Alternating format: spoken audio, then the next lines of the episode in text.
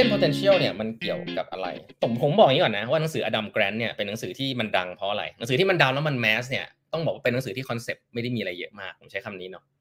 แต่เป็นหนังสือที่จะมีงานการเล่าเรื่องอยู่เยอะมาก storytelling มี case study อะไรเยอะพอสมควร แล้วก็ต้องใช้คำว่าอ้างอิงงาน research เยอะนะฮะ จะบอกว่าจากงานวิจัย พบว่าเป็นอย่างนั้น จากงานวิจัย พบว่าเป็นอย่างนี้นะฮะ โดยสรุปก็เลยมี concept แบบนี้แบบนี้นะฮะ หลายๆ concept ที่กำลังจะเล่าให้ฟัง ผมเชื่อว่าไม่ได้เป็น concept ที่ใหม่ๆนะครับต้องต้องเล่าให้ฟังอย่างนี้ก่อน แต่สำหรับคนที่อ่านหนังสือมาเยอะๆแบบผมเนี่ยผมจะชอบอะไรที่มันไม่ได้ใหม่มากเพราะว่ามันคือไม่ได้ชอบอะไรที่ไม่ใหม่แต่หมายความว่ามันค่อนข้างตกผลึกนะหลายๆเรื่องจากหนังสือหลายๆเล่มที่เราเล่าให้ฟังนะเดี๋ยวจะค่อยๆค่อยๆค่อยๆพยายามเชื่อมโยงให้แล้วกันนะครับว่าหนังสือเล่มนี้มันก็เป็นไม่ใช่เป็นหนังสือที่แบบโอ้โหมีของใหม่ในสุดยอดเนาะแต่เป็นหนังสือดังเพราะว่าถ้าเราไม่ได้อ่านหนังสือเยอะเล่มนี้ก็จะมี concept ที่มันตกผลึกมาได้ค่อนข้างเข้าใจง่ายนะครับแล้วก็จะอ้างอิงงาน research แล้วก็เช่นเดียวกันเวลาเล่าหนังสือ หรือเวลาอ่านหนังสือเนี่ยผมต้องบอกทุกท่านเลยนะว่าอย่าเชื่อนะอย่าเชื่อนะคนอเมริกาเนี่ยขายของเก่งมากนะเพราะฉะนั้นเวลาเขียนเนี่ยบางทีก็ไม่รู้จริงหรือไม่จริงแล้วกันเวลาบอกอ้างอิงงาน research ก็ไม่รู้จริงหรือเปล่าเวลาอ่านหนังสือก็ต้องอ่านแล้วก็ฟังหูไว้หูนะก็ลองดูว่าไปใช้ได้ไหมเนาะอันนี้ก็เตือนไว้อย่างนี้ก่อนนะครับโอเคหนังสือ Hidden Potential เนี่ยจริง ๆ แล้วตัวตัวตัวตัวแท็กไลน์เนี่ยของมันคือ the science of achieving greater things นะ คือคือเขาเรียกว่าเปิดใหญ่เลยนะคือเป็นวิทยาศาสตร์สำหรับการบรรลุของบรรลุสิ่งที่มันยิ่งใหญ่นะเนี่ยหนังสือเปิดตัวแรงมากนะก็อย่างที่บอกอะอดัมแกรนนี่จริงๆโด่งดัง แล้วก็ไปเขียนคำนิยมให้กับคนมากมายนะครับ ทีนี้หนังสือ Hidden Potential มัน thesis ของมันเลยทั้งทั้งเล่มเนี่ยก็คือเขาจะบอกว่า คุณน่ะพัฒนาตัวเองได้นะ คุณสามารถเป็นคนที่เก่งได้ คุณไม่ต้องมีเป็นคนที่มีพรสวรรค์ คุณไม่ต้องเกิดมาพร้อมพรสวรรค์หรอกนะแต่คุณสามารถจะพัฒนาตัวเองได้ ถ้าคุณเข้าใจดีว่าคุณต้องเป็นคนที่มี character ยังไงนะคุณต้องมีการเรียนรู้อยู่ใน environment แบบไหน คุณต้องหาคุณครูแบบไหนเนาะแล้วก็อาจจะมีพูดไปถึงเรื่องอื่น ๆ ตามมา แต่หลักๆก็คือว่าหนังสือเล่มนี้พยายามจะแนะนำว่า คุณสามารถที่จะเรียนรู้ได้นะ เมื่อคุณเรียนรู้อะไรใหม่ ๆ ได้ คุณก็จะเก่งได้อะ concept มีแค่นี้นะฮะก็คือว่าทุกคนเรียนรู้ได้นะครับ ไม่ได้เป็นเรื่องของพรสวรรค์ ฟังแล้วเริ่มคุ้นๆไหม growth mindset ไหมคล้ายๆกันนะ ก็ต้องบอกว่านี่คือ concept หนังสือเล่มนี้นะครับ อ่าแน่นอนเขาก็เปิดมาด้วยการเล่าเรื่องการแข่งขันหมากรุกอะไรเงี้ยว่า มีทีมที่แบบเก่งมากนะครับ เป็นเด็กกลุ่มหนึ่งซึ่งแบบโดน train มาโอ้โหเก่งสุดๆโดน train มาเป็นแบบตัวเต็งเลยนะฮะอีกกลุ่มหนึ่งเป็นเด็กนอกสายตาเลยนะครับเฮ้ยแต่ว่าอยู่ดีก็มีกลุ่มเด็กนอกสายตาที่แบบไม่มีเงินไม่มีไม่มี resource เลยแต่อยู่ดีก็ขึ้นมาชนะได้อ่าอย่างนี้เป็นต้นนะครับ เขาก็ไปดูว่าคนกลุ่มนี้เจออะไรบ้าง คนกลุ่มนี้เด็กกลุ่มนี้เป็นยังไงนะ background ก็ไม่ได้มีบ้านไม่ได้ train อะไรเยอะแยะด้วยซ้ำนะเป็นไปได้ยังไงที่มาชนะเด็กที่มันแบบจะชนะอยู่แล้วนะไปดูคุณครูของคนกลุ่มนี้ว่าเฮ้ยเขาสอนกันยังไง อ่า อะไรแบบนี้นี่เริ่มต้นหนังสือจะเป็นประมาณนี้นะครับ ผมเปิดงี้ก่อนนะฮะว่าเรื่องของ character นะครับ character ของคนที่จะประสบความสำเร็จ นะหรือเรียนรู้ได้ซึ่งไอ้คำนี้เวลาผมพูดตรงนี้มันหนังสือทุกเล่มมันก็จะเคลมเรื่องพวกนี้เนาะแต่สำหรับ Adam Grant เคลมสี่สี่วะสี่สี่อ่าสี่ character หลักก็จะคำนี้นะสี่ character ของที่ Adam Grant บอกว่าคุณต้องเป็นคนแบบนี้นะข้อหนึ่งนะฮะคือ proactive นะฮะ proactive คืออะไร proactive ก็คือเฮ้ยคุณเป็นคนอยากรู้อยากเห็นอ่า คล้ายๆ curiosity อ่าอะไรอย่างนี้นะคล้ายๆ มี empathy อยากสนใจเรื่องนู้นเรื่องนี้เรื่องนั้น เพราะฉะนั้นอันแรกคือคุณต้องเป็นคน proactive คือชอบถามคำถามไม่กลัวโง่อ่าอะไรแบบนี้นะครับ อันที่สองนะฮะ pro social นะฮะ pro social คืออันนี้ผมไม่พูดเรื่อง introvert extrovert เนาะแต่เขา pro social สำหรับเขาก็คือ คุณก็ต้องเป็นคนที่แบบเอาเรื่องคนน่ะคือไม่ได้แบบอยู่คนเดียวอะ pro social อาจจะเป็นเหมือนกับเป็นคน ชอบเรียนรู้จากคนอื่นนะเป็นคนที่สามารถบริหารคนได้เข้าใจคนอื่น แล้วก็ออกไปเพื่อหาความรู้ได้นะครับไม่ได้เก็บตัวอยู่คนเดียวนะเป็นคน pro social นะฮะนี่คืออันที่สองนะข้อแรก proactive ข้อสอง pro social นะฮะข้อสามไม่ใช่ pro นะฮะข้อสาม discipline นะ discipline คืออะไรเอ่ย discipline ก็คือเป็นคนที่มีวินัยนะครับเป็นคนที่มีวินัยทำอะไรแล้วทำต่อเนื่องนะครับมี discipline มีวินัยนะ ข้อ 4 determination determination คืออะไร จริง ๆ ผมผมแปลผมมันคล้ายๆกับ discipline นั่นแหละนะมีความมุ่งมั่นนะมีความมุ่งมั่น มีวินัย มีความมุ่งมั่นนะมีความใจสู้นะซึ่ง ซึ่งสองอันนี้นี่จริง ๆ ถ้าใครอ่านหนังสือของพี่กระทิงเล่มใหม่ Move Heaven เออซึ่งแนะนำนะอ่านแล้วมันมากเนี่ยจะมีคำที่พี่กระทิงแกพูดตลอดนะมีวินัยใจสู้นะฮะชื่อวินัยนามสกุลใจสู้นะครับ วินัยใจสู้นี่ใช่เลยนะฮะ discipline determination นะครับสี่อย่างนี้คือ character ของคนที่จะประสบความสำเร็จได้โดยที่ไม่ต้องมีพรสวรรค์อ่านี่คือเริ่มมาอย่างนี้เลยนะครับวิธีการสอนนะฮะวิธีการสอนผมเริ่มต้นอย่างวิธีการสอนเนี่ยเอ่ออะผมผมแตะเรื่อง character ไว้อย่างนี้ก่อนแล้วกันนะครับทีนี้เนี่ยเดี๋ยวมันจะแบ่งเป็นสองสาส่วนด้วยกันส่วนแรกคือว่าเฮ้ย เจาะลึกเรื่อง character แต่ละอันสักนิดหนึ่งว่า character มีอะไรบ้าง แล้วก็มันมีรายละเอียดอะไรบ้างนะครับ อันที่สองจะเป็นเรื่องของการ coaching นะครับ การเรียนรู้จากคนอื่น การอยู่ใน environment แบบไหนที่เราจะทำให้เราเรียนรู้ได้ดี คุณเป็นโค้ชแบบไหนที่จะทำให้คุณสามารถจะโค้ชคนแล้วเขาพัฒนาได้ดีนะครับ มี concept อีกอันหนึ่งเขาเรียก อันนี้เป็นภาษาของ Adam Grant นะเขาพยายามสร้างคำขึ้นมาชื่อว่า scaffolding นะ scaffolding เนี่ยถ้าเป็นภาษาใครเรียนวิศวกรมา มันแปลว่านั่งร้าน นั่งร้านเลย ที่เวลาคุณก่อสร้างแล้วเห็นไอตัวที่แบบเป็นเหมือนแท่งเหล็กขึ้นไปเอาไว้ให้คนเกาะเกาะเกาะขึ้นไปตอนสร้างตึกที่มีบันไดที่คุณงงๆที่ผมอาจจะงงๆตอนเด็กว่าเฮ้ยมันขึ้นได้หรออะไรเงี้ยนะครับก็ scaffolding คือนั่งร้านเขาบอกว่าการสอนที่ดีนะครับการเอาไป environment เนี่ยไปอยู่กับโค้ชที่ดีโค้ชจะต้องมีสิ่งที่เรียกว่า scaffolding scaffolding เนี่ยคือเหมือนช่วยช่วยเลี้ยงช่วยเกาะช่วยเกาะให้นะครับว่าสอนยังไงโค้ชยังไงคล้ายๆกับโคชชิ่งนั่นแหละนะอันนี้แค่จะบอกหนังสือเล่มนี้ใช้คำว่า scaffolding นะครับ แล้วก็ส่วนสุดท้ายเขาจะไปพูดถึง ระบบระบบการศึกษาเลยเนาะซึ่งนั้นเป็นเรื่องอีกเรื่องหนึ่งเลยคือแบบว่าเฮ้ยถ้านั้นถ้าเราอยากจะสร้างเด็กแบบนี้ระบบการศึกษาควรจะเป็นยังไงอ่าอะไรแบบนี้นะครับ ก็จะมีพูดถึงฟินแลนด์อะไรอย่างเงี้ยนะก็ไม่ใช่เรื่องใหม่นะแต่เดี๋ยวแตะให้ฟังตอนท้ายแล้วกันนะครับโอเค แล้วพูดถึง skill character เนี่ยผมพูดไปแล้ว proactive prosocial discipline determination เนี่ยจริง ๆ ต้องบอกว่าอ่อนี่นี่ผมผมมีโน้ตนะผมผมมีโน้ต อ่านไม่ออกเนี่ยผมไม่ได้จำได้นะครับเออผมตั้งใจนะ อันนี้จดมาบนเครื่องบินนะครับอ่าต้องบอกงี้ครับว่า character เนี่ยต่างไงกับ personality นะ character อันนี้ก็น่าสนใจนะภาษาอังกฤษสร้างช่างมันนะคือ Adam Grant เนี่ยก็พยายามนะที่จะสร้างคำว่า character ขึ้นมาว่าเฮ้ยมันก็ไม่เหมือนกับ personality หรือเปล่านะครับ Adam Grant บอกไม่เหมือน character เนี่ยคือคุณสมบัติตอนที่อยู่ under pressure นะครับ คือเวลาคุณแบบบอกว่าคุณเป็นคนมีวินัยนะครับ หรือเวลาคุณบอกว่าคุณเป็นคนอย่างนั้นคนอย่างนี้เนี่ยในสถานการณ์ทั่วไปอันนั้นไม่เรียก character นะครับแต่เมื่อไหร่ก็ตามที่คุณมี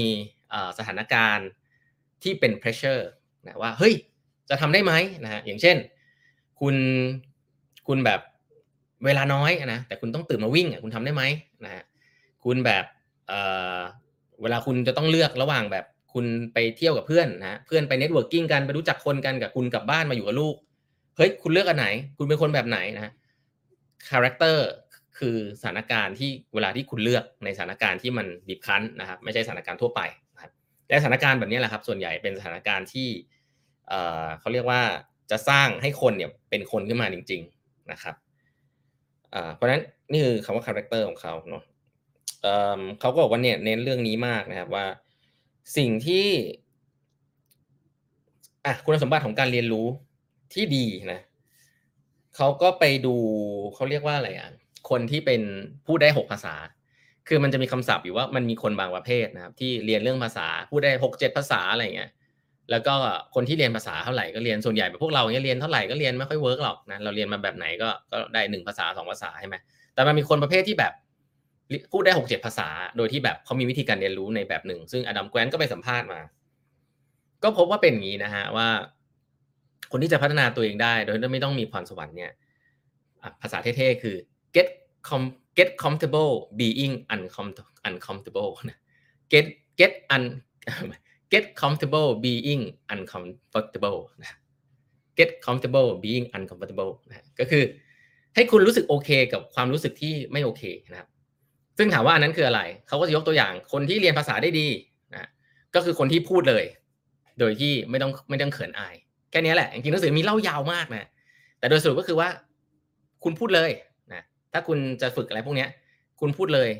คุณไม่ต้องเขิน คุณไม่ต้องร้อยคุณพร้อมนะฮะคุณไปอยู่ใน environment นั้นเลย เช่น คุณพูดไม่เป็นใช่ไหมคุณก็เดินไปพูดเลยพูดอะไรก็ได้ พูดเท่าที่คุณรู้นั่นแหละ พูดไปเรื่อยๆ เดี๋ยวมันเป็นเอง อะไรแบบนี้นะครับ ซึ่งมันใช้ได้กับอะไรหลาย ๆ อย่างสำหรับการเรียนรู้ที่เป็นทักษะนะครับอย่างเช่น ภาษาเขาก็บอกว่าเรื่องภาษาเนี่ยเป็นอย่างนี้เลยนะใครที่อยากจะเรียนรู้ได้ไวก็ต้องใช้อันนี้นะอันถัดไป เช่น การเขียนเหมือนกันคนปุ่ใหญ่จะกลัวแบงค์ blank page ใครเป็นนักเขียนใครเคยเขียนหนังสือเนี่ยผมก็เคยเขียนหนังสือเนี่ยสิ่งที่น่ากลัวอันนึงก็คือกระดาษขาวเนาะเวลากระดาษมันขาวเนี่ยเราก็จะคิดโน่นคิดนี่ไม่เขียนสักทีรอไปแรงวันดานใจอะไรเงี้ย แต่จริงๆแล้วคือเขียนไปเลยนะครับซึ่งใครที่เป็นนักเขียนเก่งๆเนี่ยเขาจะเขียนไปเลยฮะเขียนไปก่อนเดี๋ยวค่อยมาแก้ทีหลังอะไรเงี้ยคำหนึ่งที่ผมชอบนะคือ you cannot you can edit the bad page not a blank page นะคำนี้คำนี้ผมผมผมเอามาจากเล่มอื่นนะไม่ได้ไม่ได้เกี่ยวกับเล่มนี้นะ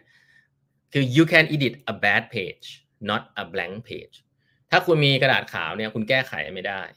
แต่ถ้าคุณมีอะไรนะ ถ้าคุณมีกระดาษขาวแก้ไขไม่ได้ แต่ถ้าคุณมีเขียนไว้แล้วบ้าง คุณกลับมาแก้ไขได้นะครับ edit ได้ เพราะฉะนั้นการเรียนรู้เนี่ยมันเหมือนเป็นฟังแล้วคุ้นๆไหมฮะอันนี้พยายามจะจะเชื่อมโยงให้ อันนี้เนี่ยเหมือนเรื่อง prototyping เลยนะครับเหมือนเรื่องการเรียนรู้ skills นะครับจริงๆ ถ้าถ้าผมสอนเรื่องนี้เนี่ยกับเรื่อง design thinking อะไรเงี้ยผมจะบอกว่าโอ้ design thinking เนี่ยเป็นอย่างนี้เลยนะครับ ก็อย่าคิดเยอะทำไปเลยทำไปเลย มันเหมือนกับการขี่จักรยานนะครับ ถ้าคุณขี่จักรยาน คุณ อยากขี่ให้เป็น คุณต้องขี่จักรยานตอนที่คุณขี่ไม่เป็นนะแค่นี้นะคุณอยากขี่จักรยานเป็น คุณต้องขี่จักรยานตอนที่คุณขี่ไม่เป็น ขี่ไปเรื่อยๆเดี๋ยวมันเป็นเอง แต่ถ้าคุณมัวแต่มานั่งอ่านหนังสือนั่งคิดว่าจะขี่ยังไง เปิดเข้าห้องสมุดอย่างเงี้ยให้ตายคุณก็ขี่ไม่เป็นนะครับสิ่งที่อลัมแกรนพูดเนี่ยถ้าให้ผมตกผลึกนิดนึงก็คือว่ามันคือเรื่องของ skills การ acquire skills ใหม่ๆเนี่ยคุณเรียนรู้ได้จากการที่คุณเป็นคนที่กล้าทำนะทั้งที่ยังทำไม่เป็นนะครับซึ่งเรื่องนี้นี่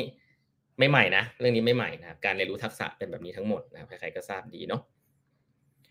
อีกอันนึงซึ่งเป็นทักษะแล้วก็เป็นสิ่งที่มีความสำคัญนะสำหรับคาแรคเตอร์สำหรับคนที่จะเรียนรู้ของใหม่ ๆ ได้ค่อนข้างไวนะครับก็คือคนที่อะเอาง่ายๆเลยนะคนที่ชอบถามคำถามนะ curiosity นะชอบถามคำถามแหละถามจนคนรำคาญนั่นแหละนะครับ ก็เป็น concept ที่เหมือนเด็กๆอะนะเด็กๆ ก็จะเป็นอย่างนี้เขาบอกด้วยซ้ำนะว่าเด็กๆเนี่ยจริงๆเรียนภาษาเร็วกว่าผู้ใหญ่จริงๆไม่ใช่เพราะเด็กเก่งกว่าเนาะ แต่เพราะเด็กกล้าพูดมากกว่าเพราะฉะนั้นความกล้าการเอ่ออะไรนะ get comfortable being uncomfortable เนี่ยเด็กๆจะเป็นง่ายกว่า เด็กผู้ใหญ่โตมาจะเขินคนนั้นมองเรายังไงคนนี้มองเรายังไงอะไรแบบนี้นะครับทีนี้อีกเรื่องหนึ่งที่เขาสอนได้ดีพูดก็คือเรื่องของการถามคำถามเนาะแล้วก็การถามคำถามอีกอันหนึ่งที่ควรจะทำก็คือ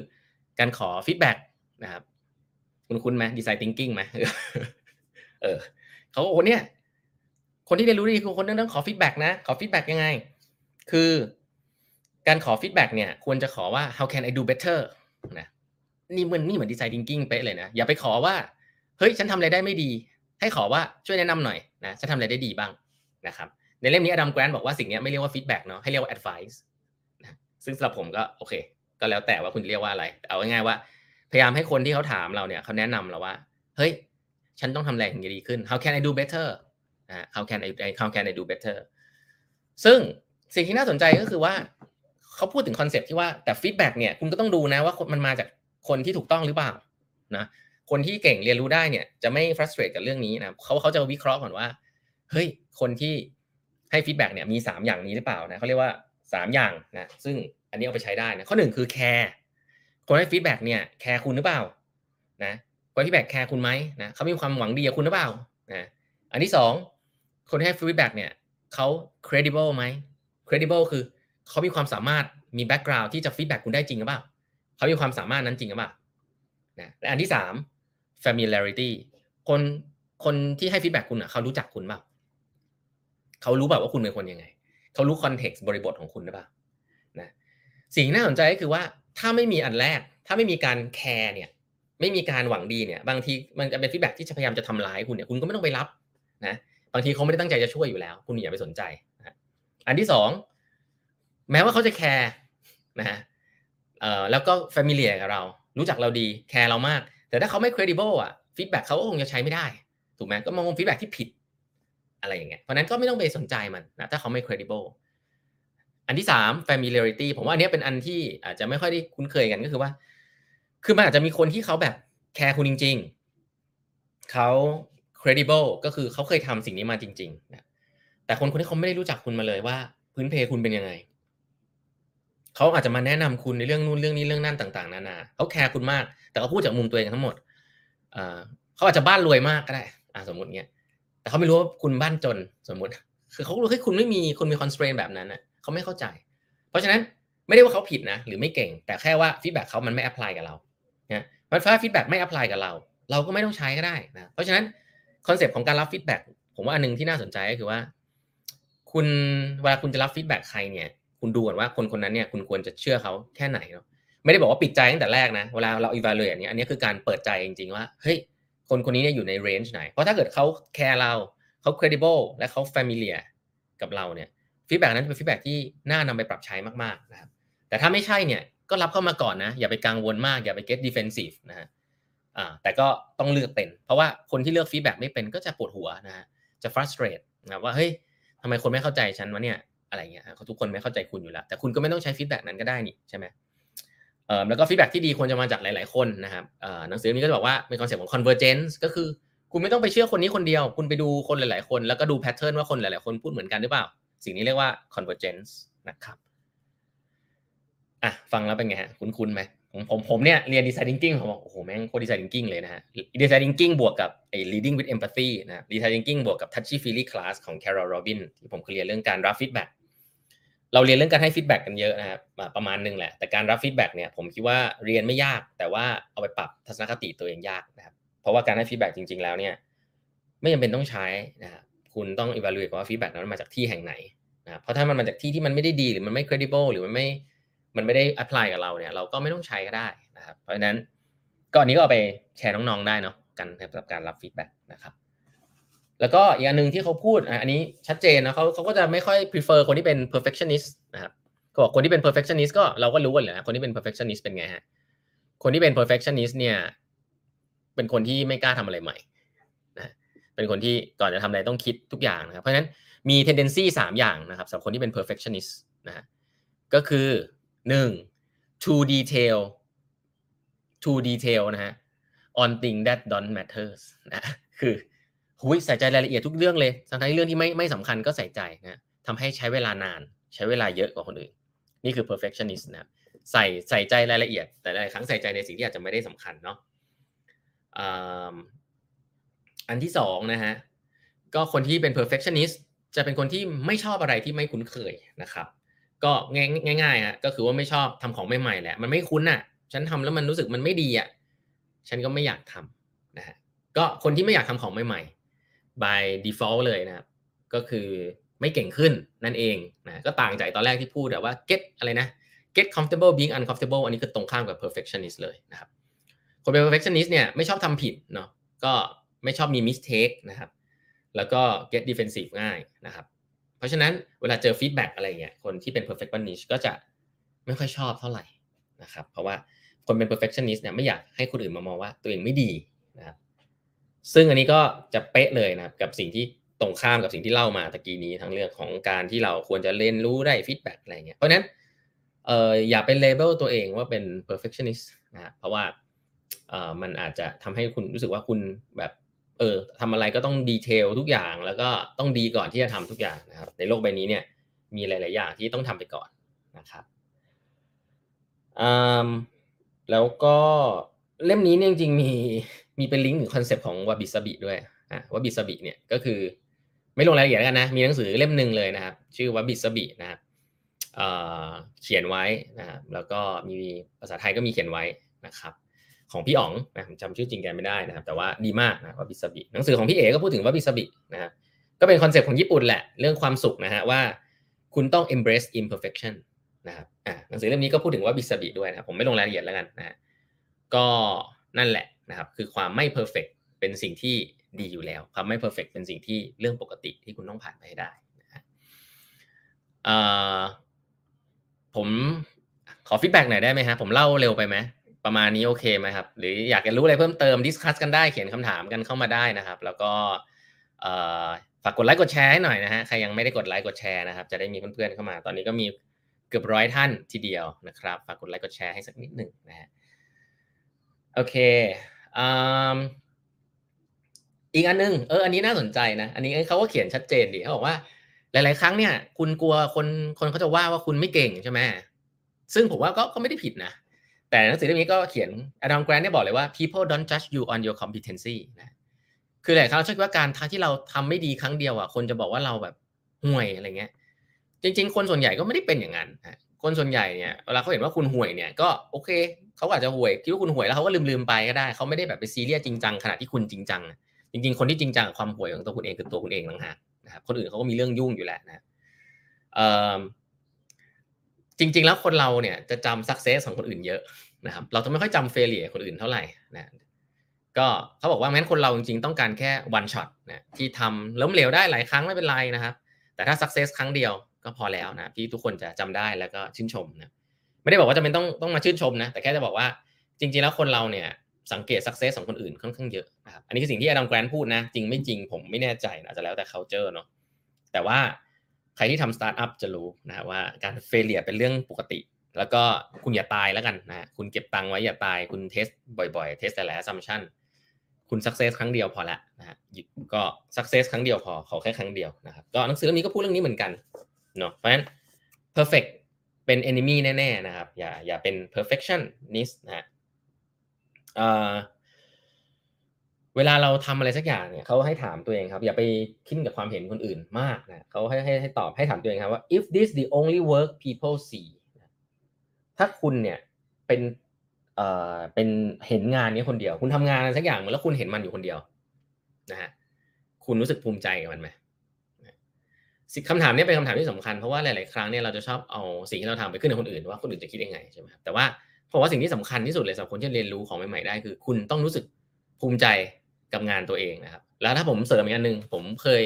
ผมมีคำถามหนึ่งซึ่งผมหลัง ๆ ผมชอบใช้กับตัวเองตอนที่เครียดมากเลยนะครับ แล้วผมว่ามันลิงก์กันนะคือคำถามนั้นคือว่าเอ้ผมผมได้มาจากใครผมไม่แน่ใจนะเป็นหนังสือพี่เอคำถามคือว่า do you like yourself นะคุณชอบตัวเองเปล่าเพราะถ้าคุณชอบตัวเองได้เนี่ย ชีวิตนี้โอเคล้วคือวันนี้ไม่ได้บอกว่าบ้าตัวเองนะแต่หมายถึงว่า คือถ้าเราสามารถชอบตัวเองได้ท่ามกลางเสียงวิจารณ์ของคนอื่น แต่เราก็ยังชอบตัวเองว่าเอ้ยแต่จริงๆ ฉันก็โอเคนะ อันเนี้ยคุณไปต่อได้นะคุณจะมีกำลังใจที่จะพัฒนาตัวเองต่อไป อะผมแตะประมาณนี้ก่อนนะ ของเรื่อง characters นะครับเดี๋ยวพักพักเหนื่อยกันหน่อย ดีไหมฮะอ่าเดี๋ยวดูนะว่ามียังไงต่ออะเรื่องคาแรคเตอร์จะจะจะเป็นเรื่องเรื่องเรื่องหลักของสือเล่มนี้นะครับ ก็จะสังเกตว่าผมก็ต้องเรียนนะฮะว่ามันไม่ได้เป็นอะไรไม้ใหม่เนาะหนังสือเล่มนี้ ก็มีคอนเซปต์ประมาณนี้นะแค่ว่าการเรียบเรียงของเขามันค่อนข้างน่าอ่านเนาะใครที่สนใจก็ไปอ่านเพิ่มเติมได้นะมีเรื่องราวมากมายนะอ่าทีนี้ผมไปต่อเลย นะครับ ผมไปต่อเลยนะฮะอันที่สองนะ scaffolding คือเราเป็นคนแบบนี้แล้วเราพยายามจะเป็นคนแบบนี้ให้ได้เนี่ยทำได้ไม่ได้ไม่รู้แหละ แต่สิ่งหนึ่งซึ่งถ้าคุณอยากจะเรียนรู้ คุณต้องหาหาเอาง่ายคุณต้องหาเมนทอร์หาเมนทอร์หาคนที่สามารถจะช่วยเหลือคุณได้ อันนี้คือสิ่งที่มีความสำคัญ ก็อยู่กับตัวเองอย่างเดียวคงไม่พอนะฮะคุณต้องหาคนที่ช่วยเหลือคุณได้ แต่คนที่ช่วยเหลือคุณเนี่ย เขาควรจะมีทักษะบางอย่าง ที่จะทำให้คุณเนี่ยสามารถที่จะเรียนรู้ได้อย่างรวดเร็วนะสิ่งนั้นเรียกว่า scaffolding นะครับมันจะ motivate ให้คุณอยากจะเรียนรู้นะครับเขาเขายกตัวอย่างคุณครูที่เป็นทีมเชสตอนแรกที่ที่เล่าให้ฟังเนี่ยผมเอามาเล่าให้ฟังตอนนี้เพราะว่า มันน่าสนใจเขาบอกว่าคนอื่นเนี่ยเวลาเวลาเราเพลย์เชสใช่ไหมฮะถ้าเวลาการสอนพวกเชสสอนหมักรุกเนี่ยผมก็ไม่ได้เป็นคนเล่นหมักรุกมาคอตเลยนะเขาบอกว่า สอนก็คือเนี่ยสอนว่าเดินกันอย่างเงี้ยค่อยๆเดินไปทีละตัวด้วยกันคุณจะเดินอันไหนอ่าเป็นผมผมเดินอันนี้คุณเดินอันไหนใช่ไหมก็เดินให้ดูเดินหมากให้ดูปุ๊บปุ๊บปุ๊บแล้วก็จบอย่างนี้ใช่ไหมครับก็คนเด็กๆส่วนใหญ่ก็จะจำจำวิธีการอ๋อถ้าเจออย่างนี้ต้องทำอย่างนี้เจออย่างนี้ต้องทำอย่างนี้อะไรเงี้ยแต่ว่าสิ่งที่อาจารย์คนนี้ทำเนี่ยน่าสนใจคือเขาเขาเอาเกมที่มันจบแล้วมาเริ่ม แล้วเขาบอกว่าอะคุณรู้ไหมใครชนะ ทีเนี้ยเขาเขาเล่นย้อนหลังให้ดูว่าแบบเอ้ยมันชนะ เพราะมันเกิดอะไรขึ้น มันเกิดอะไรขึ้น คือมันทำให้การเรียนรู้มันสนุกขึ้น แล้วมันทำให้รู้สึกว่า motivate ว่าเฮ้ยอู๋คนคนนี้มันชนะแบบนี้เลยเว้ยเฮ้ยมันเกิดอะไรขึ้น คือเขาเอาเรื่องเอาภาพชนะมาก่อนทำให้คนสนใจแล้วก็เล่นย้อนหลังอ่าอะไรแบบเนี้ย อันนี้ผมว่ามันก็เป็นแค่เทคนิคการสอนเนาะก็คือว่า motivate คนให้เห็นว่าเฮ้ย success หน้าตาเป็นนี้นะ คุณอยากไหมคุณอยากอะเรามาแกะกันนู่นนี่นั่นเนี่ยคือมีการถามคำถามมีคุยอะไรเขาเรียกว่า scaffolding นะครับสิ่งหนึ่ง ซึ่งเป็นคอนเซปต์หนึ่งและเป็นคำที่อดัมแกรนต์ผมใช้ว่าสร้างขึ้นมาเลยแล้วกันนะแล้วผมก็อ่านแล้วผมก็เออยังงงๆเล็กน้อยนะแต่ว่าก็ก็เป็นคำที่เขาใช้แล้วกันเขาเรียกว่า deliberate practice นะอย่าไปแปลอย่าไปแปลมันตรงตัวแล้วกันนะ deliberate practice นะ deliberate practice deliberate practice เอาง่ายๆคือว่าทำยังไงให้การเรียนรู้มันสนุกนะฮะคือเขายกตัวอย่างยกตัวอย่าง Steph Curry ไม่รู้มีใครรู้จัก Steph Curry ไหมนะผมผมนี่จริงๆเป็นแฟนบาสเกตบอล NBA นะ Steph Curry ก็เป็นคนนักบาสที่ชู้ตสามแต้มเก่งมากแล้วกันนะทีม Golden State Warrior นะครับSteph Curry เนี่ย background ถ้าใครสนใจไปดู Netflix ได้ Netflix ใช่ปะไม่แน่ใจเอ่อหรือ HBO เขามีสารคดีเกี่ยวกับเขาเลยนะครับเขาชู้ตสามแต้มแม่งที่สุดในประวัติศาสตร์โลกแล้วนะฮะตอนนี้ Steph Curry เนี่ยเมื่อก่อนเนี่ยเป็น เป็นนักเล่นนอกสายตาเลยนะครับ ก่อนที่เข้ามาใน NBA เข้ามาเนี่ยก็ยังไม่ได้เก่งมาก จนเขาไปเจอโค้ชคนหนึ่งนะฮะโค้ชคนนี้เนี่ยชื่อว่า Brandon Payne นะ Brandon Payne เนี่ยใช้วิธีการโค้ชสอนเขาจนทำให้ Steph Curry เนี่ยขึ้นมาชู้ตสามแต้มแม่นมากนะครับแล้วก็มีความสุขการเล่นบาสมากขึ้น แล้วก็เก่งมาจนทุกวันนี้ ผมไม่แน่ใจนะว่า Steph Curry เนี่ยเก่งเพราะโค้ชคนนี้หรือเปล่าแล้วกันนะแต่ว่าเอาว่าโค้ชคนนี้มีวิธีการสอนที่ทำให้ Steph Curry รู้สึกสนุกฮะ ก็คือมีเล่นเกมคือคิดเกมขึ้นมาในการชู้ตบาสอะไรเงี้ยว่าอ่าเขาบอกว่าเกมที่ใช้คือยี่สิบเอ็ดเล่นยี่สิบเอ็ดแต้มนะคุณจะทำยังไงก็ได้ แต่คุณต้องชู้ตได้ยี่สิบเอ็ดแต้มนะครับภายในเวลาหนึ่งนาทีเท่านั้น ข้อแม้มีอันเดียวคุณจะชู้ตตรงไหนก็ได้ คุณชู้ตสามแต้มคุณก็ได้สามแต้ม คุณชู้ตสองแต้ม ที่หน้าแป้นคุณก็ได้สองแต้ม แต่ทุกครั้งที่คุณชู้ตลงคุณต้องเดินกับต้องวิ่งกลับมาแตะเอ่อแตะเส้นกลางสนามแล้วก็กลับไปกลับไปชู้ตต่อให้ได้ยี่สิบเอ็ดแต้ม อันนี้เป็นเกมเกมหนึ่งเป็นตัวอย่างที่ทำให้ Steph Curry ชอบและสนุกแล้วก็ฝึกชู้ตได้สนุกมากนะครับ หรือการเล่นเปียโนนะครับก็มีเรื่องเล่าว่ามีเด็กคนหนึ่งที่เรียนเปียโนมาจนแบบเบิร์นเอาท์อะเรียนจนเครียดแล้วไม่รู้ไม่อยากเรียนแล้วอะไรเงี้ยก็มีคนหนึ่งซึ่งเก่งเปียโนมากนะครับ ก็ไปช่วยนะไปโค้ชไปโค้ชโดยการให้เด็กคนนี้ลองเล่นเปียโนย้อนหลัง เฮ้ยไหนลองเล่นเพลงนี้ย้อนหลังดูซิไหนลองมาเล่นกันยีเพลงย้อนหลังดูซิเฮ้ยไหนเราลองเล่นเพลงตามที่ทีวีเปิดซิดูซิเราเล่นกันยังไงได้บ้าง คือจะสังเกตว่าทำให้การเล่นมันสนุกขึ้น ใส่อะไรให้เกิด curiosity แล้วก็เกิดความอยากเรียนมากขึ้นนะครับสิ่งนี้เป็นสิ่งที่ทำให้สิ่งนี้เรียกว่า scaffolding สิ่งนี้คือสิ่งที่โค้ชควรจะมีให้กับคนที่มามาโดนโค้ชนะครับ แล้วก็จะทำให้การเรียนรู้มันสนุกนะฮะ ผมอ่านมาถึงตรงนี้นี่ผมต้องบอกเลยนะในในหัวผมเนี่ยจะมีสิ่งหนึ่งคือเฮ้ยนี่แม่งเหมือน gamification ปะหนังสือเล่มนี้นี่เขียนชัดเจนพอผมเชื่อไหมครับผมผมคิดเรื่องนี้ปุ๊บ paragraph ถัดไปเขียนเลยนะฮะว่าอันนี้ไม่เหมือน gamification นะไม่เหมือนยังไงเขา gamification มันเป็นการทำแบบให้มันดู mechanic อะแต่ว่าไอ้ deliberate practice มันเป็นการทำโดยแบบให้สนุกอะไรเงี้ยอะผมอ่านแล้วผมก็ไม่ได้ไม่ได้ไม่ได้ in มาก ผมก็มันคล้ายๆกัน แต่ว่าเอาว่ามันทำให้มันสนุกแล้วกันนะ ผมเชื่อเรื่อง gamification เนาะ แล้วเด็กๆ จริงๆ ที่เก่งขึ้นมาได้หลายๆ ครั้งเนี่ยก็เพราะว่าเรื่อง gamification การ gamify ทำให้เด็กๆ สนุกนะครับลูกผมตอนนี้เล่นเกมคิดเลข โอ้โห เล่นทั้งวันทั้งคืน ผมก็โอ้โหคิดเลขเยอะไปไหมเนี่ยโอ้เล่นเกมอะไรเงี้ยนะครับ ก็ก็ว่าไป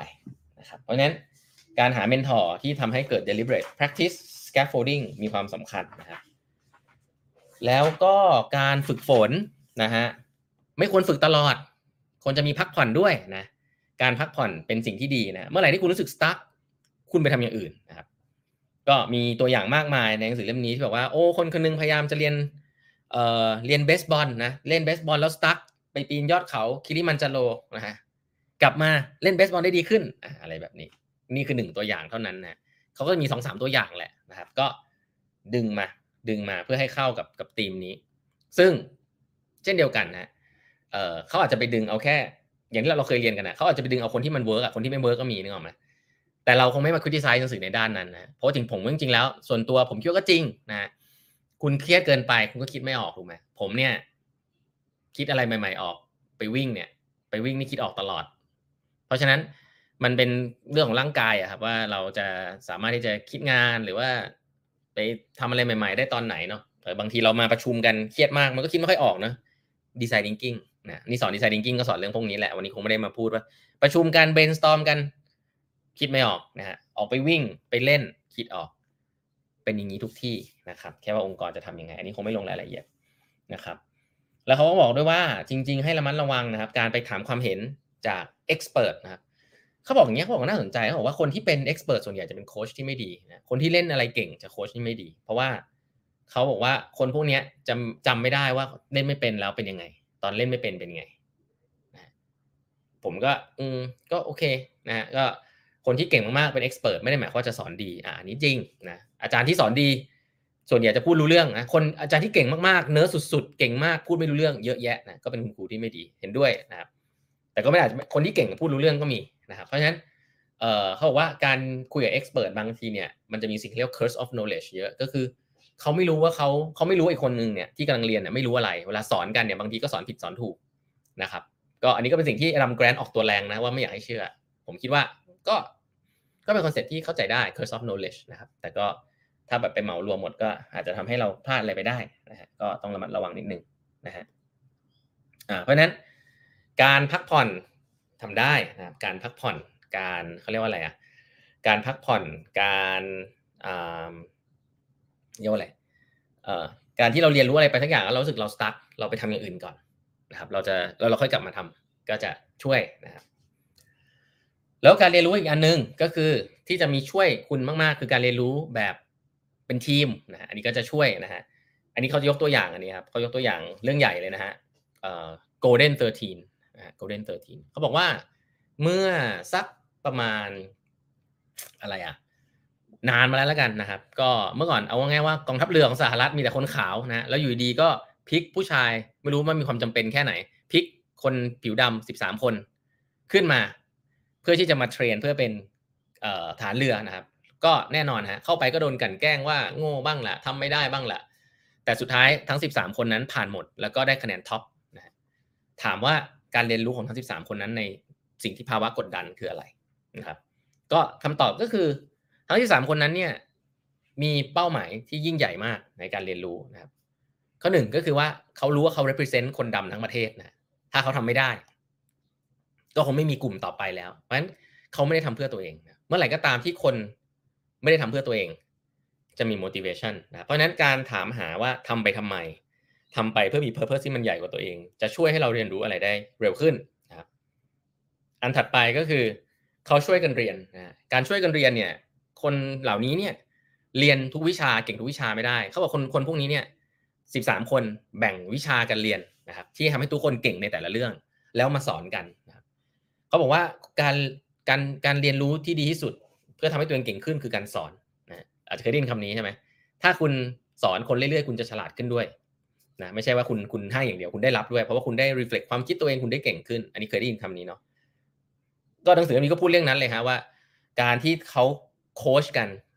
ต่างคนต่างมาโค้ชกันในใน topic ที่ตัวเองเก่งเนี่ยมันทำให้ทุกคนเก่งขึ้น ไปในระยะเวลาเดียวกันนะครับ แล้วก็ทำให้อ่าทีมนี้สามารถเก่งขึ้นได้อย่างในระยะเวลารวดเร็วนะฮะทีนี้ motivation ที่เราสร้างได้อีกอันหนึ่งนะครับ ก็คือการมองคนที่สองประเภทนะครับ แล้วเราดูซิว่าเรามีคนสองประเภทนั้นที่จะช่วย motivate เราไหมสำหรับแก๊งนี้เนี่ยเขามีคนประเภทที่เขาเขา motivate เจอแล้วเขา motivate มากก็คือคนที่ดูถูกเขานะคือคนที่ดูถูกเนี่ยเขาเรียกว่า doubter นะฮะคนที่ดูถูกเขาเนี่ยคือเป็นคนที่ขี้สงสัยเขานี่ข้อแรกนะแต่ที่สองคือถ้าคนที่ดูถูกเนี่ยบวกกับสิ่งที่เรียกเป็น ignorant นะครับก็คือไม่เก่งด้วย ถ้าคนที่ดูถูกเนี่ย เป็นคนเรารู้สึกว่าคนคนนี้เขาสงสัยเรา แต่เรารู้สึกว่าไอ้คนนี้แม่งไม่เก่ง แต่ยังมาสงสัยเรา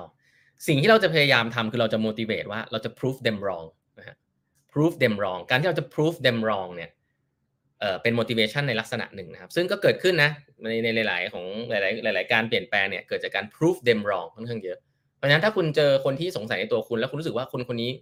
มีสิทธิ์อะไรมาสงสัยฉันเนี่ยก็จะเป็น source of motivation อย่างหนึ่งคุณลองทำหาได้นะครับ นี่คืออันแรก prove them wrong กับอีกคนอีกกลุ่มหนึ่งคือคนที่เชื่อมั่นในตัวคุณนะฮะเป็น believer ในตัวคุณ และเป็นคนที่ knowledgeable เป็นคนที่มีความรู้ความสามารถ และเขาเป็น believer คือเชื่อในตัวคุณ เมื่อไหร่มันมาปะกัน คือ คนที่มีความรู้และเชื่อในตัวคุณมาเขาเชื่อในตัวคุณอะ motivation คุณจะเกิด อันนี้เขาเรียกว่า make them proud นะคือถ้าคุณอยากให้ใครทุกคนมีความภาคภูมิใจนะครับ ก็จะเป็น motivation แบบหนึ่งเพราะฉะนั้น motivation ได้ 2 แบบนะคุณลองหาคนที่กลุ่มแรกคือคนที่เป็น doubter บวกกับ ignorant ก็คือคนที่สงสัยในตัวคุณแต่ว่าจริงก็ไม่ได้เก่งขนาดนั้น คนพวกนี้ คุณต้อง proof proof them wrong แต่คนในกลุ่มหนึ่งซึ่งเป็น believer และเป็น knowledgeable นะครับ คนกลุ่มนี้คุณสามารถที่จะ make them proud นะฮะอันนี้คือการหา source of motivation ในการเรียนรู้ได้นะครับ เช่น make them proud อาจจะเป็นคุณพ่อคุณแม่นะเป็นคุณครูที่เจอกันมาเขาเชื่อในตัวคุณโค้ชของคุณอะไรอย่างนี้ก็ได้ proof them wrong อาจจะเป็นศัตรูของคุณที่แบบคุณเกลียดเขามากอาจจะเป็นเพื่อนคุณบางคนที่คุณเกลียดเขามากเลย แล้วเขาบอกคุณทำไม่ได้หรอกอะไรเงี้ยนะครับก็เป็น source of motivation สำหรับคนที่อยากจะพัฒนาตัวเองได้เหมือนกันอะอันนี้ก็เป็น concept ของ scaffolding นะครับไอ้ที่เล่าวันนี้อยู่เนี่ย เดี๋ยวจะเป็นวิดีโออยู่ใน YouTube กับ Facebook นะฮะก็ดูย้อนหลังได้นะครับอย่าแต่อย่าเพิ่งออกไปไหนนะฮะจะจบแล้วนะครับ เพราะว่า part สุดท้ายของหนังสือเล่มนี้เนี่ยจริงๆแล้วเขียนเยอะแต่ผมต้องบอกว่าก็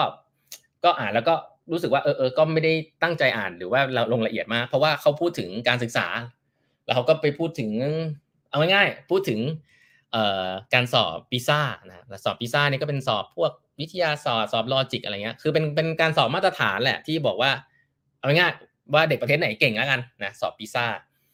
ทีนี้ ให้ทายว่าตั้งแต่ปี 2003 มาเนี่ย มีประเทศอะไรที่ได้ประเทศอะไรได้ที่หนึ่งนะ2003นะมีใครทายถูกไหมฮะ ถ้าเกิดคนที่อยู่ในวงการศึกษา แล้วก็ติดตามมาตั้งสองสมปีจะทายถูกนะเพราะเรื่องนี้ก็ฮอตอยู่เหมือนกันนะครับ ไม่ใช่ประเทศจีนนะฮะไม่ใช่อเมริกานะครับ ไม่ใช่อังกฤษไม่ใช่อะไรเหล่านั้น ประเทศที่ได้แชมป์เนี่ย คือประเทศฟินแลนด์อ่าหลายคนในวงการศึกษาจะขอทราบนะว่าโอ้มีช่วงหนึ่งที่ฟินแลนด์ฮอตมากนะ การศึกษาแบบฟินแลนด์นะฮะก็ต้องบอกว่าเด็กประเทศเขาได้สอบปีซ่าได้ที่หนึ่งมาติดกันแบบสอบปีซ่านี่สอบทุกสามปีนะรู้สึกว่าเป็นสิบปีเลยที่ได้ที่หนึ่งนะได้ที่หนึ่งนะหลังข้างหลังหลังหลังหลังสุดนี่เหมือนตกไปนิดนึงนะเขาก็เลยไปดูนะว่าเอ้ฟินแลนด์เนี่ยมันมีอะไรดีนะครับฟินแลนด์เนี่ยมีเพราะปีหนึ่งเก้าแปดศูนย์เนี่ยฟินแลนด์ยังไม่ดีเลยนะครับยังมีการการสอบอะไรเด็กยังไม่เก่งเลยก็โดยสรุปฟินแลนด์มีอะไรดี ฟินแลนด์เป็นเป็น land of opportunity สำหรับเด็กทุกคนฮะ don't leave leave no child behind ก็คือว่าเขาจะเอ่อให้ความสำคัญกับคุณครูแล้วกันอะเล่นใช้คำนี้ คุณครูเนี่ยเก่งนะได้เงินเดือนโอเคนะครับ แต่มีสอง concept ที่ผมชอบเนาะผมชอบเลยเขาบอกว่าเขาจะมีการติวเตอร์เด็กตั้งแต่ยังเด็กฮะคือเขาไม่ได้มาติวเตอร์เด็กตอนโตเขาบอกว่าตอนเด็กๆเนี่ยเขาจะโฟกัสที่เด็กเลยว่าเด็กคนไหนที่ที่แบบตามเพื่อนไม่ทันเนี่ยคุณครูต้องเข้าไป tackle เลย เฮ้ยไม่ทันตรงไหนบอกเขาบอกว่าการเข้าไปติวตั้งแต่เด็กๆตั้งแต่แบบปหนึ่งปสองอะไรเงี้ยจะทำให้เด็กเนี่ยตามทันแล้วพอเด็กตามทันก็จะตามทัน แต่ถ้าเราไปติวกันตอนท้ายเนี่ยไม่ดี เพราะฉะนั้นเขาให้ความสำคัญกับการใกล้ชิดกับเด็ก ๆมากนะครับแน่นอนแหละด้วย cost ด้วยภาษีอะไรก็ทำให้จ่ายเงินคุณครูได้ครูเก่งมาอะไรแบบนี้นะ แต่สิ่งหนึ่งที่ผมอ่านผมชอบมากเลยนะคือเราจะชอบบอกว่า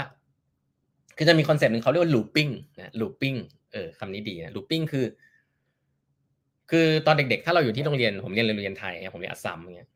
คือทุกๆ ครั้งที่เราเลื่อนชั้นอะเราจะได้ครูประจำชั้นคนใหม่ถูกไหมเป็นเรื่องปกติเนาะแล้วเราก็ประสบครูประจำชั้นจริงก็ไม่ได้มีผลอะไรเรามากนะตอนที่ผมเรียนใช่ปะก็เรียนไปนะแต่เขาบอกว่าที่ฟินแลนด์เนี่ย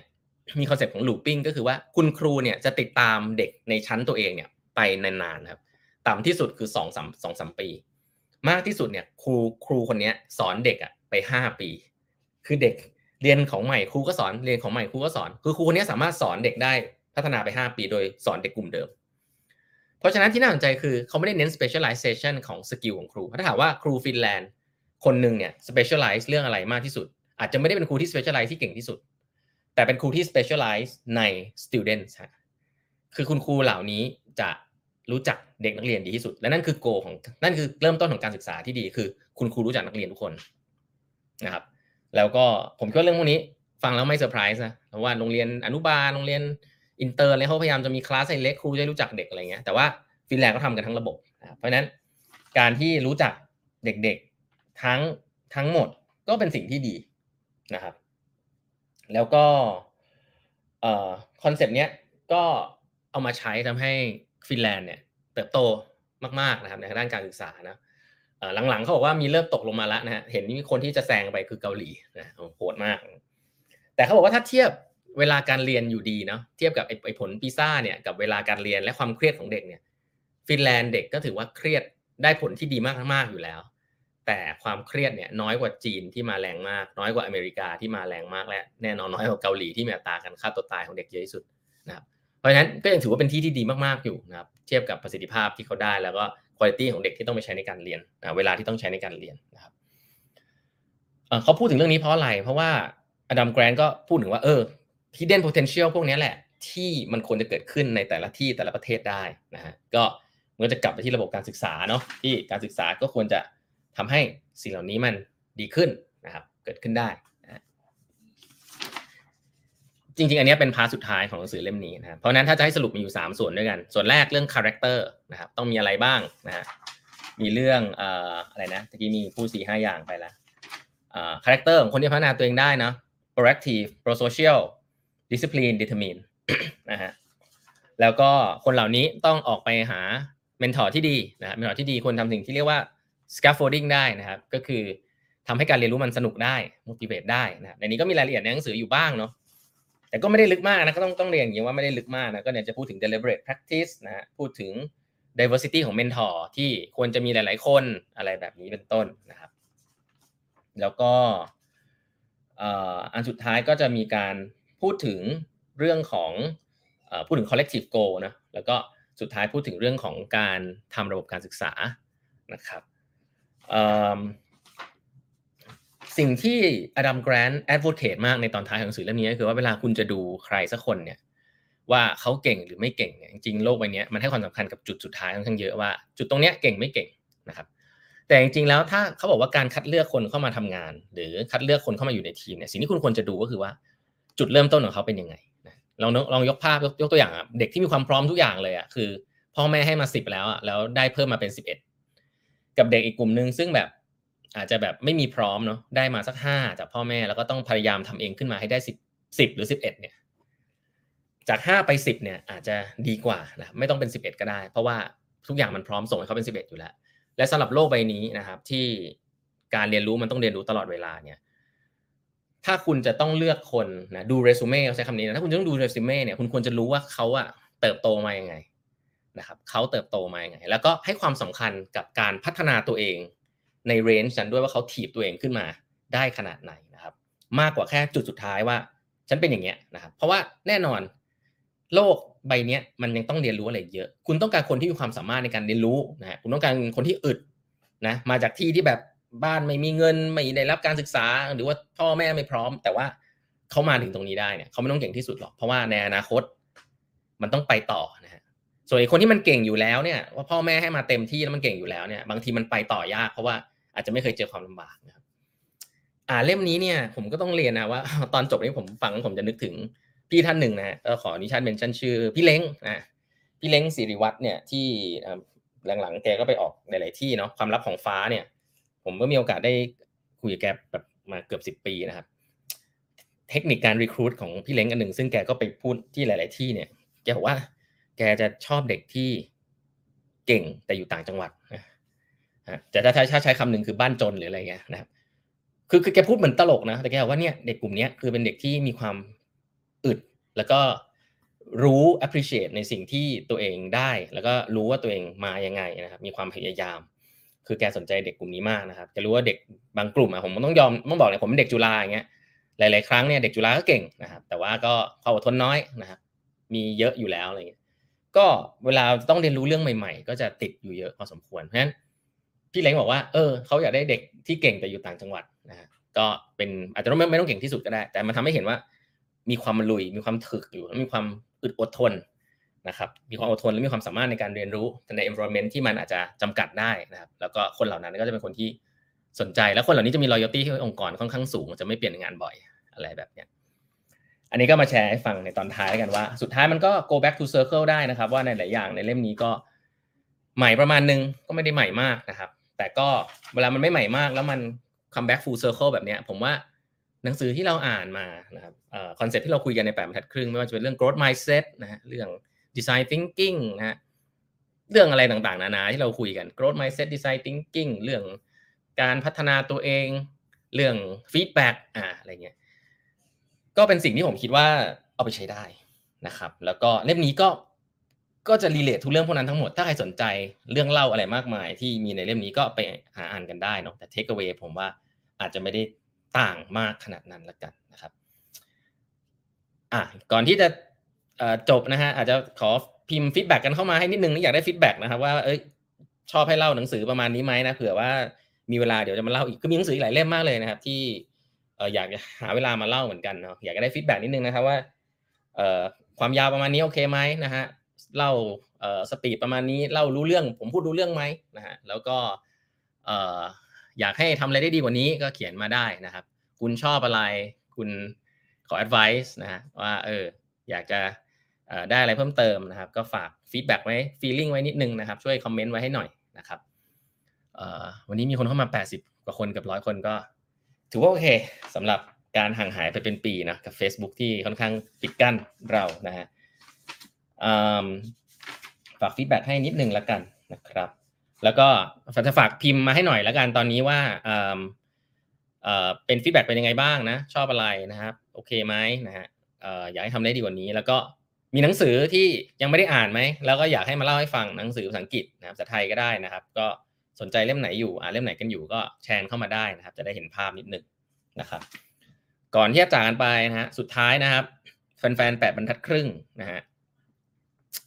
อันนี้นี่ก็เป็นสิ่งที่แบบทำได้แย่มากคือไม่ได้โปรโมทเท่าไหร่ข้อหนึ่งก็คือเอ่อวันเสาร์หน้านะครับตอนบ่ายนะ